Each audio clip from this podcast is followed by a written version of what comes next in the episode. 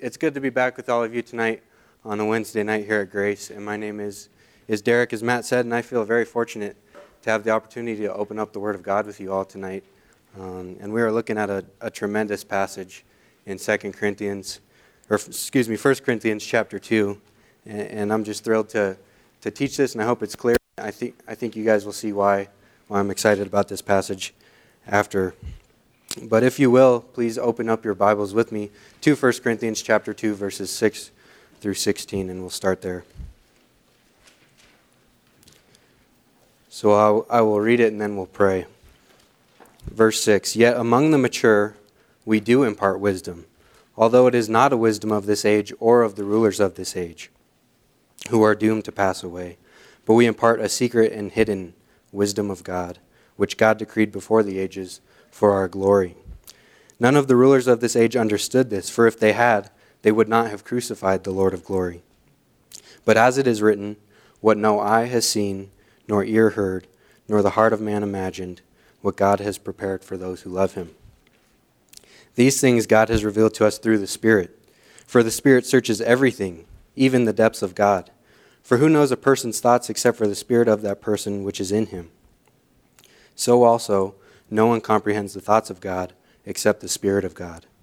Now we have received not the Spirit of the world, but the Spirit who is from God, that we might understand the things freely given us by God. And we impart this in words, not taught by human wisdom, but taught by the Spirit, interpreting spiritual truths to those who are spiritual. The natural person does not accept the things of the Spirit of God, for they are folly to him, and he is not able to understand them because they are spiritually discerned. The spiritual person judges all things, but is himself to be judged by no one. For who has understood the mind of the Lord so as to instruct him? But we have the mind of Christ. So, in our study through First uh, Corinthians chapter 2 um, and, and previous, the Apostle Paul has been talking about and addressing the topic of wisdom. We have seen that man's wisdom and God's wisdom are opposed. We, we see that man's wisdom will lead them further and further away from God, as we have, have clearly seen in Deontay, Josh, and Matt's teaching. And in fact, uh, we see that man's wisdom cannot give them a right relationship with God, and, and it cannot reach them eternal life. Man's wisdom will pass away. We see it here in verse 6 that these people who rely on their wisdom will one day pass away. Their wisdom will pass away, and just like that, they're standing before God, and they're going to be judged and see how far their wisdom got them. It is foolish for man, God's creation, to think that he can comprehend the Creator. That is like saying that this piece of paper, this, this pen here, can comprehend us as humans. The creature cannot comprehend the Creator. And in fact, A.W. Tozer addresses this issue in his book, The Knowledge of the Holy.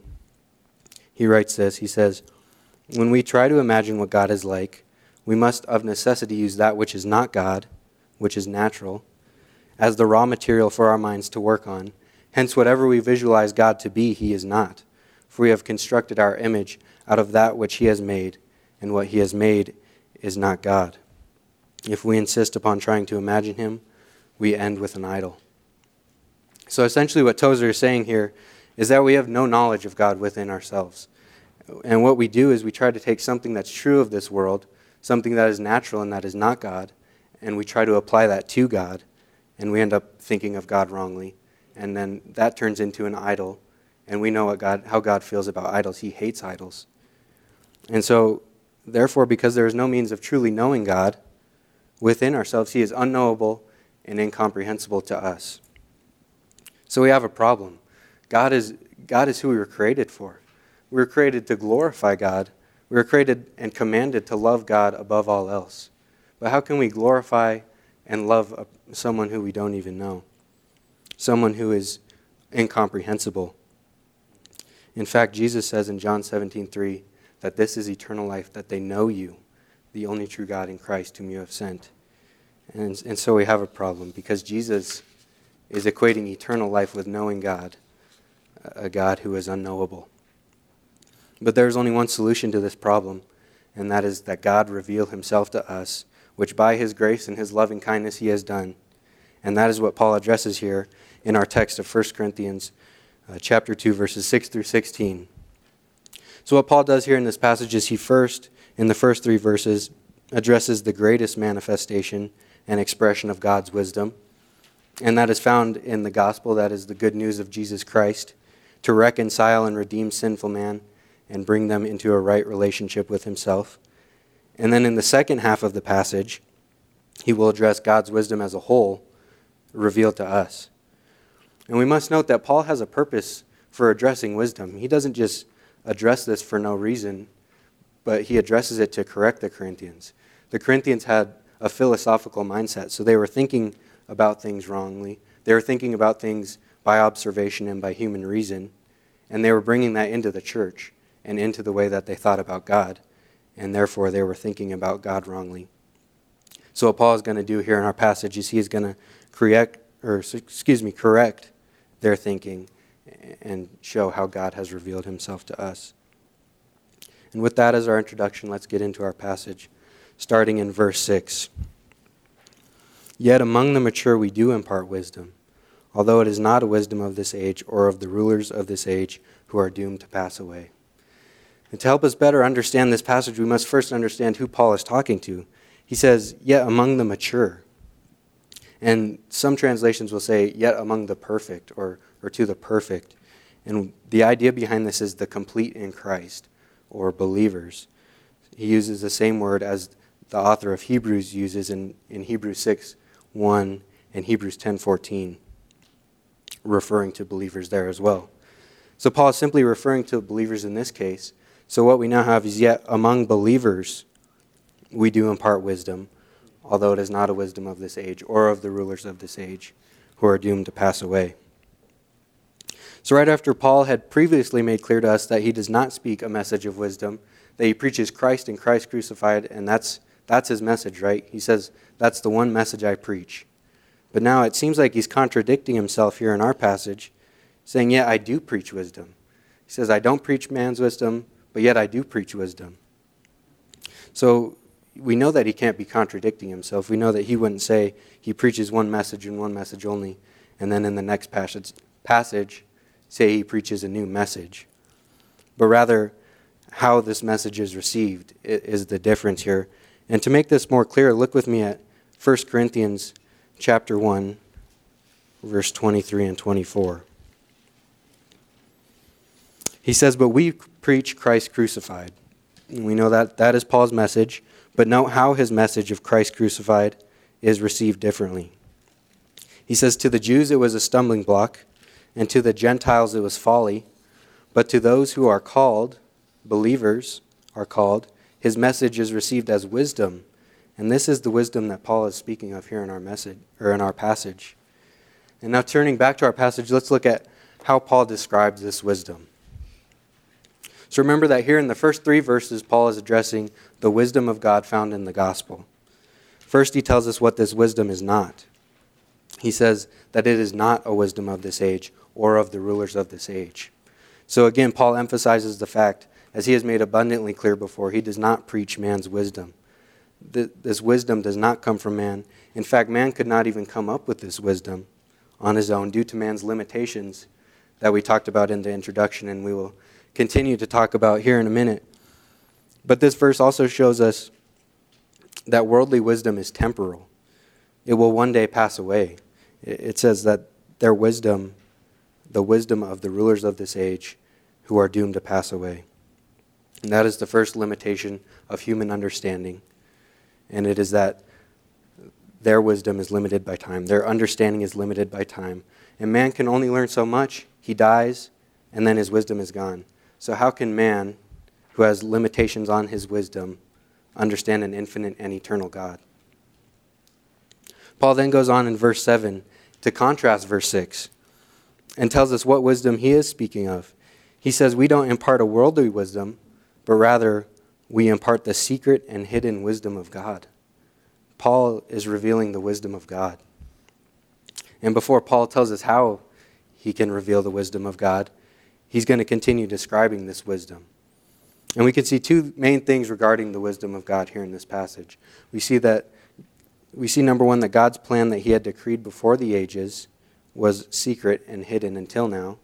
And we also see that God's wisdom was revealed for our glory or for our sake. So, what does it mean that the wisdom of God is secret and hidden? Or in some translations, it calls it a mystery. What, what Paul is not saying is that it's, that it's confusing or hard to understand, but rather what the word mystery refers to something that is secret that has not been revealed until the present time or until the time that Paul wrote this message. And you guys know this. You've heard of the word mystery being used in the New Testament. And that is what Paul says. Uh, he talks about the, the wisdom of God being a mystery now revealed. God in eternity past had designed a plan to redeem fallen and sinful man and reconcile him back to himself. And he is now revealing that to mankind. He, Paul says in Ephesians chapter 3 verse 4 that the mystery of Christ was not made known to other generations as it has now been made known to the Ephesians and the rest of the generations following. God has revealed to us through Paul the mystery that Christ is the atonement for our sin. This is a truth that was not known in eternity past, that is not known from creation on until Paul reveals it at this time.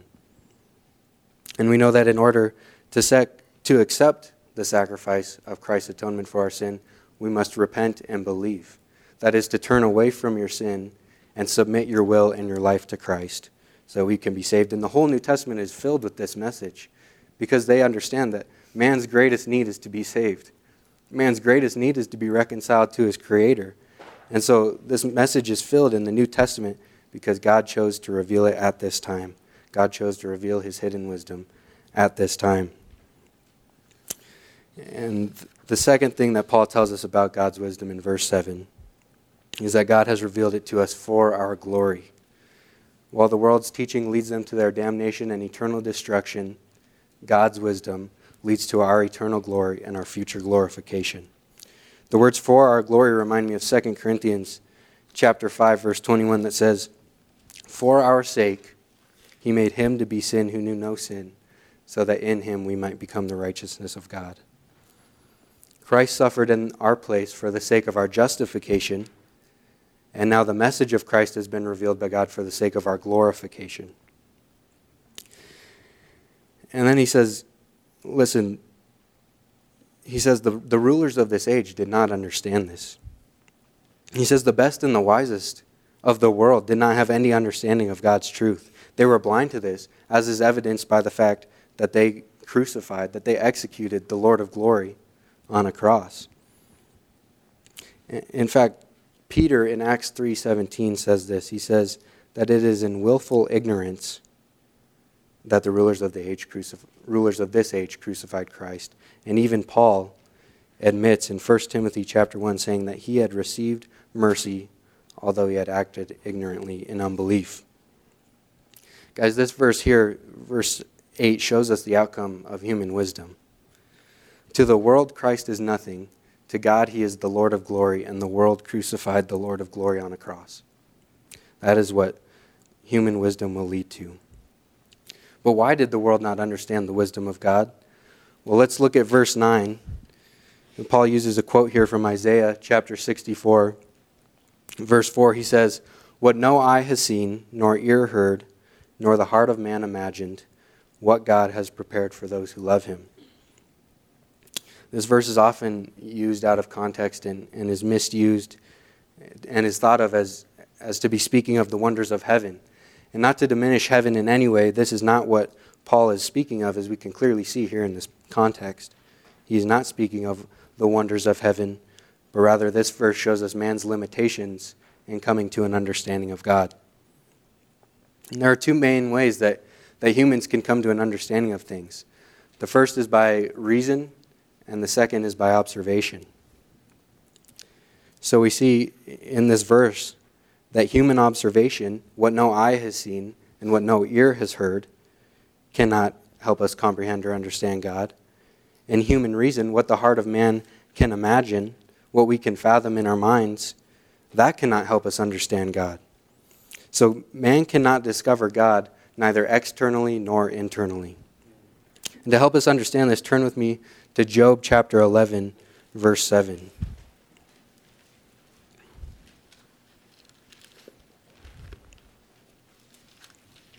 And in this passage, we have Zophar, a Naamathite, who is interrogating Job, and he asks him a question in which the answer is the same for all of us. He asks, starting in verse 7, Can you find out the deep things of God? Or a better translation is, Can you by searching find out God? Can you find out the limit of the Almighty? It is higher than heaven. What can you do? It is deeper than Sheol. What can you know? Listen, man cannot come to God in his own doing. Man cannot come to God by observation or reason. Due to his limitations, it is impossible. But God has come to him. God, in his loving kindness and grace, has come to us and revealed himself to us. And turn back to our passage with me, and we'll look at the last half of verse 9. And here in the last half of verse 9, we see that God is prepared, God is ready to reveal himself to those who love him. He, he reveals himself to the seeking heart. He reveals himself to the broken heart, the humble heart that sees their need for a Savior. He reveals himself to those who come to him by faith and love, desiring a relationship with him. But how does God do this? If salvation and eternal life are resting on the fact that we know God and can have a relationship with him, it is important that we know how he reveals himself so that we can know him and love him as he truly is.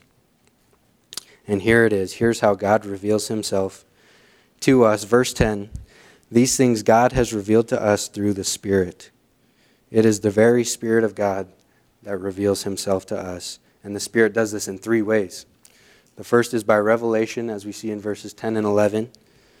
The second is by inspiration, verses 12 and 13. And the third is by illumination that we see in verses 14 through 16. So, first by, by revelation, let's look at verses 10 and 11. We already know that God, or that is, it is the Spirit of God that reveals himself to us. But let's look at how he can do so. The Spirit can reveal to us God's truth because he searches everything, even the depths of God. And the word searches that is used here can be better understood as, as a full understanding. It is the same word that, that David uses when he says in Psalm 139, O Lord, you have searched me and known me. The Lord has a full understanding of us, as does the Spirit of God has a full understanding of God. The Spirit of God, and only the Spirit of God, we see in this verse, has an understanding of the depths of God or the deep things of God. And those deep things of God are God's greatest longings and God's greatest desires and God's plans for His creation, for His eternal glory. And that's what the Spirit understands. And Paul explains what he means here by the Spirit, under, the Spirit of God understanding God. And he calls on our own human wisdom. So he says, For who knows a person's thoughts except the Spirit of that person which is in him? And let me illustrate this point. So as you're sitting in your seats, I want you to be aware of what you're thinking in your mind right now. So you know, you know your thoughts, you know uh, your desires, you know your longings, your plans. You have it all in your mind. You're conscious of that right now. And now ask yourself, what is Matt thinking right now? No one knows what Matt is thinking right now. No one can comprehend Matt because only Matt's spirit that is within him can comprehend Matt. Only Matt is conscious and aware of his own thoughts. And so it is with the Spirit of God. Paul says, and so also no one comprehends the thoughts of God except the Spirit of God. So we see that only the Spirit of God understands the depths of God. But why does, why does this matter? Look at verse 12. It says, Now we, and that we there means Paul and the other apostles. It says, Now we have received not the Spirit of the world, but the Spirit who is from God, that we might understand the things freely given to us by God. Now, this promise that the Spirit will give us full understanding is not for all of us, but it is specific to the apostles.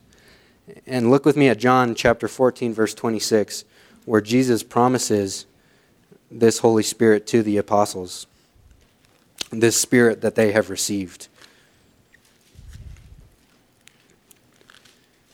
Chapter 14, verse 26.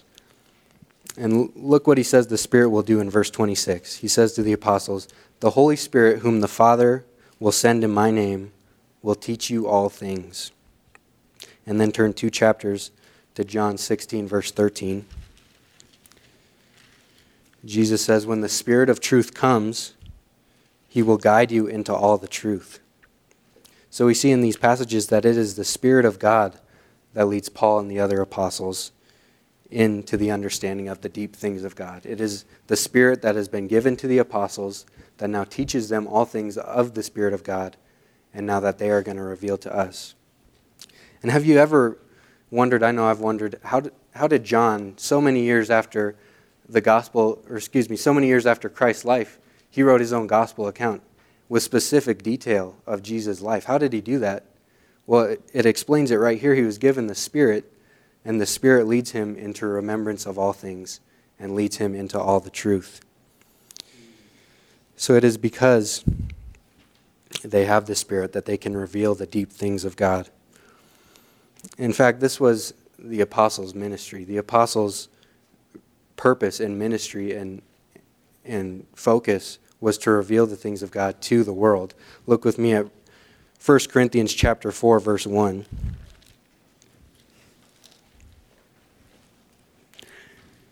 Paul says this is how one should regard us or regard the apostles as servants of Christ and stewards of the mysteries of God. That was the apostles' very purpose was to reveal the mysteries of God that God had hidden in secret until the, his timing to reveal those things to us. So now what we have is we have God is incomprehensible, but yet he comes to us by his Spirit. His Spirit leads the apostles in all the truth, and now the apostles reveal themselves or reveal the truth of God to the world. And now turning back to our passage with me, just one page to the left, we will see how the apostles reveal these truths to us. And guys, this is exciting right here. Verse 13 it says, And we impart this in words, not taught by human wisdom, but taught by the Spirit, interpreting spiritual truths to those who are spiritual. Paul says, We give this truth, we give these things of God to you in words. So the last half of the ex- explanation here in verse 13 is a phenomenal uh, description of how the doctrine of inspiration. It says, We interpret spiritual truths to those who are spiritual. Some translations and probably a better translation is we take spiritual thoughts and we put them in spiritual words. It was the Spirit of God that was giving the apostles the thoughts, taking those thoughts and penning them down in words. And where did the apostles record their words? And where did they write these things? They wrote them right here in the, in the Bible, in Scripture. So we have in Scripture the very words of God. And we can trust that Scripture is the very words of God because they are given to us by the Spirit of God. The Bible is God's form of communication to us. He has revealed himself to us by the Spirit through his word. His Spirit has inspired authors of his word. And now we will look at how his Spirit illuminates his word to the believers so that we can understand it. Because if, if the Spirit did not illumine these things, if, if the Spirit's work was not in us to illumine the word of God, then revelation and inspiration would mean nothing to us because we could not understand it. And here in verse 14, Paul shows the necessity of the illumination of the Spirit by teaching his point here in a negative uh, context. He says, The natural person does not accept the things of the Spirit of God, for they are folly to him, and he is not able to understand them because they are spiritually discerned. So the natural person can't understand God's truth and God's wisdom because the natural person or the unsaved person does not have the Spirit of God. We know that it is believers who are promised the Spirit of God. And he says the natural person cannot understand the things of the Spirit of God. And an, example that we see of this from Scripture is the Pharisees. They, they gave their lives, they gave everything they had to studying the Scripture and knowing the Scripture and teaching the Scripture. Yet over and over in the Sermon on the Mount, we see that Jesus is correcting their, their thoughts of Scripture, correcting their interpretation of Scripture. In fact, they didn't even recognize or receive their Messiah who they had been longing for when he came, because their eyes were blinded to the Word of God. They were natural men trying to understand spiritual truths. They had the spirit of the world that is mentioned here in verse 12, and they rather than the spirit of God. The unsaved man is spiritually dead, and it says in Ephesians chapter 2. So, how can a, a dead man, a spiritually dead man, understand the things of the Spirit? He can't do it. He, it's impossible for him. And just as the physically blind cannot see the sun, so the spiritually blind cannot see the Son of God. They both need to be illumined by the Holy Spirit. So God must open our eyes, open up the eyes of our understanding before we can rightly understand his truth. And Martin Luther said this in terms of in reference to the illuminating work of the Spirit. He said the Bible cannot be understood simply by study or talent you must count only on the influence of the Holy Spirit. And the psalmist of Psalm 119 understood this.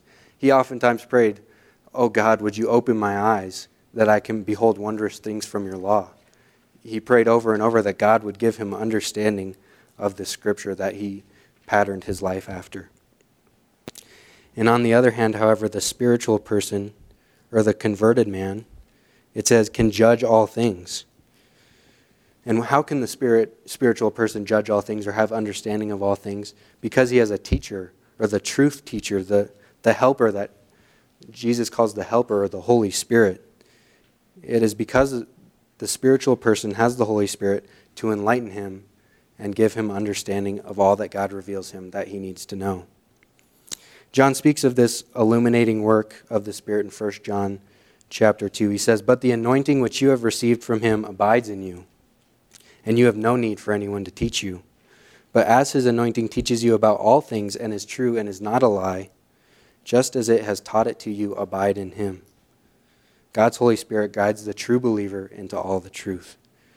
Although his promise of inspiration was specific to the apostles, his promise of illumination is for all true believers, that they may be under, that they may be able to understand his truth.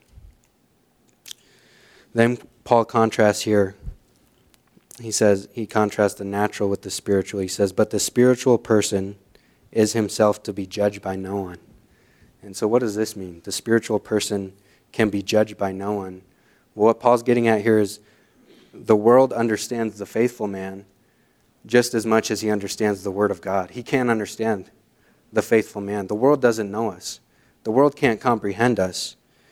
They can't know us any more than they knew Christ. And what did they do to Christ? They crucified him on a cross. And Jesus says, Listen, they'll do the same to you because they hate, just as they have hated Christ, they will hate you also. The gospel is a stumbling block and foolishness to the world, and so is faith based on the gospel. Have you guys ever experienced this? Have you experienced uh, someone not being able to comprehend you or, or, not being able to understand the truths that you follow or, or the God that you know and love?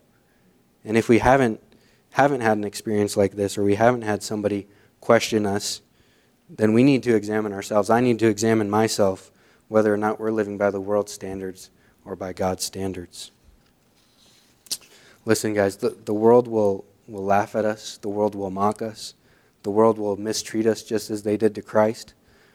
But all throughout the New Testament, we hear the word stand firm, stay focused on the path that you're headed, because we know, we know where we're headed. We're headed, we're headed to heaven for eternity. And where is the world headed? I mean, the, the world is headed to damnation and eternal destruction. So stand firm and fixed on, on the path that God has called you to by His grace. And then Paul asks here, he says, For who has understood the mind of the Lord so as to instruct him? what Paul is asking is, what unsaved man, what natural man thinks the thoughts of God? or thinks God's thoughts. None of them can. Unbelievers oftentimes, they oftentimes want to correct us, and they want to correct believers. They say, no, this isn't right. This, I mean, you're doing this all wrong. They, they think that what we follow, the, the truth that we follow revealed in Scripture, they just want to argue with the believer. And what Paul is saying is, is they're not questioning you. When they ask, when they question these truths, they're not questioning us, but they question God so as to instruct him. And how, how foolish is this? But then he says, But we have the mind of Christ. And the word mind here can better be translated as understanding. The same word is used here as it was used when Jesus, on the road to Emmaus, opened up the disciples' eyes so that they could understand the scriptures. And this is exactly what the Spirit does to us. He opens our eyes that we may be able to understand the scriptures. But, friends, Paul does not say these things He doesn't say that you have the mind of Christ. He doesn't say that the world can't comprehend you to build up our pride. But rather, he says this so that the natural man will see that he is not living in the truth, that he is living in a lie, that his wisdom will pass away and, and he will see how far it gets him. He is saying these things in hope that he will come to know the truth and walk the narrow path. And as we close here, I want to turn to two passages. And the, the first passage is 2 Timothy chapter 2, verse 15.